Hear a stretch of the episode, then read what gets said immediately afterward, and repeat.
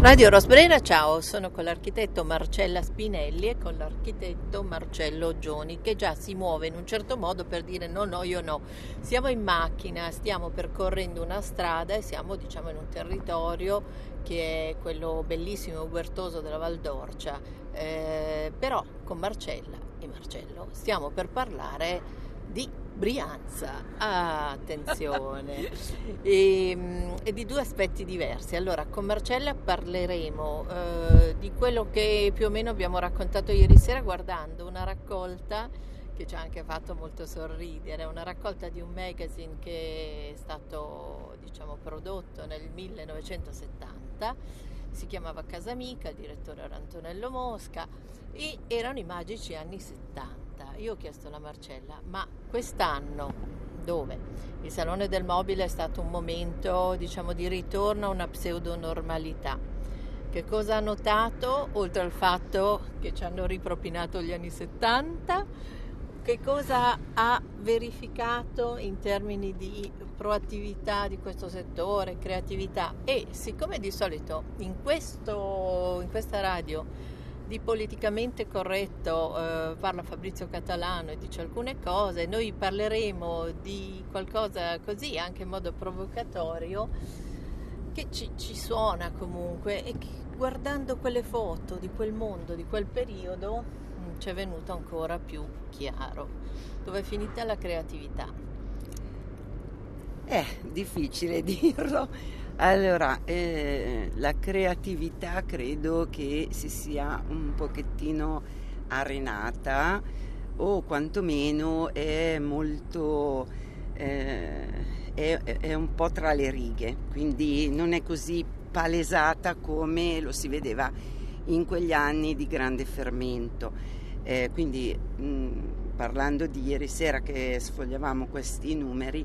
eh, si vedeva dal primo numero di gennaio a quello di dicembre proprio un cambiamento, un cambiamento nelle linee, nelle forme, nella funzionalità,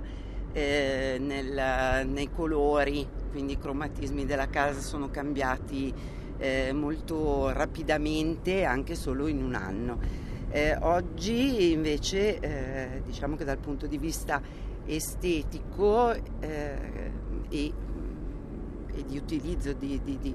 eh, di, questi oggetti che finiscono nelle case eh, c'è un lentissimo cambiamento, quindi eh, i cromatismi sono così da tanto tempo, i colori sono molto, eh,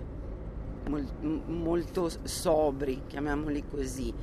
e, e quindi mm, forse la creatività sta nel come si propongono oramai gli oggetti, di come il marketing lavora, ma lavora appunto dal punto di vista più commerciale o di espansione nei, eh, nei vari, eh, nelle varie nazionalità eh, mentre invece dal punto di vista dell'habitat questo cambiamento è proprio lentissimo, quindi c'è un, un po' una, un tra virgolette appiattimento delle, delle linee di gusto e sono tutti, tutte delle case molto simili, molto belle, eh, molto borghesi eh, però poco, insomma, poco stimolanti. Eh, dicevamo anche che poi il percepito della qualità è difficilissimo oggi da sia trasferire che da comunicare perché, perché poi non è così facile sapere se appunto un prodotto è ben fatto oppure è un prodotto fatto con criteri e con modalità che magari assecondano il prezzo, ma non assecondano poi, non dico la durevolezza, ma proprio la qualità. Quindi se parliamo di sedute è inutile fare i tecnici, se dopo tre volte è sformato e vedi che è una schifezza, lo capisce anche un cretino che eh, hai preso una fregatura. Mm, nello stesso modo le, le, cose, le finiture di cui parlavamo e le, le laccature le, devono andare in una direzione che sicuramente è quella della sostenibilità, certificazione, eccetera, ma deve essere spiegata, argomentata. Ora, come si faccia attraverso i social, attraverso Instagram a far passare tutti questi messaggi, a me non è ancora, diciamo, chiaro, non, non so se è eh, possibile. Eh, ma quasi dunque, eh, i materiali per esempio negli ultimi anni eh, e le aziende che fanno le materie prime, che progettano le materie prime stanno andando molto anche sul green, sulla riciclabile, sulla, eh, sulla circolarità dei, del, della materia prima e quindi del prodotto finale. E, solo che questa cosa eh, che in qualche modo ha dei costi perché la ricerca, perché il cambio eh, dei, dei macchinari, dei filati, eh, piuttosto che mh, mm, proprio dei polimeri eh, cambia, eh, cambia e questa innovazione ha dei costi, quindi adesso eh, ci sono delle materie prime che sono sicuramente eh, proiettate verso la, diciamo, la sostenibilità, ma dall'altra parte hanno dei costi molto alti. Eh, il, il, il, fatto di eh, di, di spiegare, di portare al grande pubblico tutte queste, eh, questi, queste argomentazioni che comunque sono soprattutto i giovani ad interessarsi molto di questi argomenti diventa molto difficile, soprattutto nel settore del mobile, che è un settore che eh, quando parla di qualità, di come fatto, di, di, della durevolezza, non ha mai proprio fatto breccia nel grande pubblico, eh, cioè, mentre invece eh, altri settori riescono molto più rapidamente ad informare, il settore del mobile fa un po' più fatica. E forse, non lo so, è proprio intrinseco nella, del, del, settore del, eh, del, della casa. Comunque noi abbiamo fatto anche il ragionamento che forse noi abbiamo vissuto gli ultimi anni d'oro. D'oro ovviamente non perché eh, li abbiamo definiti noi anni d'oro, ma perché c'era eh, una, un, una sincronicità tra le opportunità di sviluppare le cose, di pensarle, gli imprenditori, le figure che si incontravano, i comunicatori, cioè oggettivamente diciamo forse nel 2000 è finito, io metto il 2000 come linea, sei d'accordo? Sono d'accordo e eh, secondo me come come succede un po' tra virgolette nella politica. Mm, anche nella creatività del mobile, nell'habitat, eh, le aziende, come dicevi tu, i comunicatori grafici e tutti quanti avevano comunque di base l'entusiasmo che era spinto un po' da un'etica,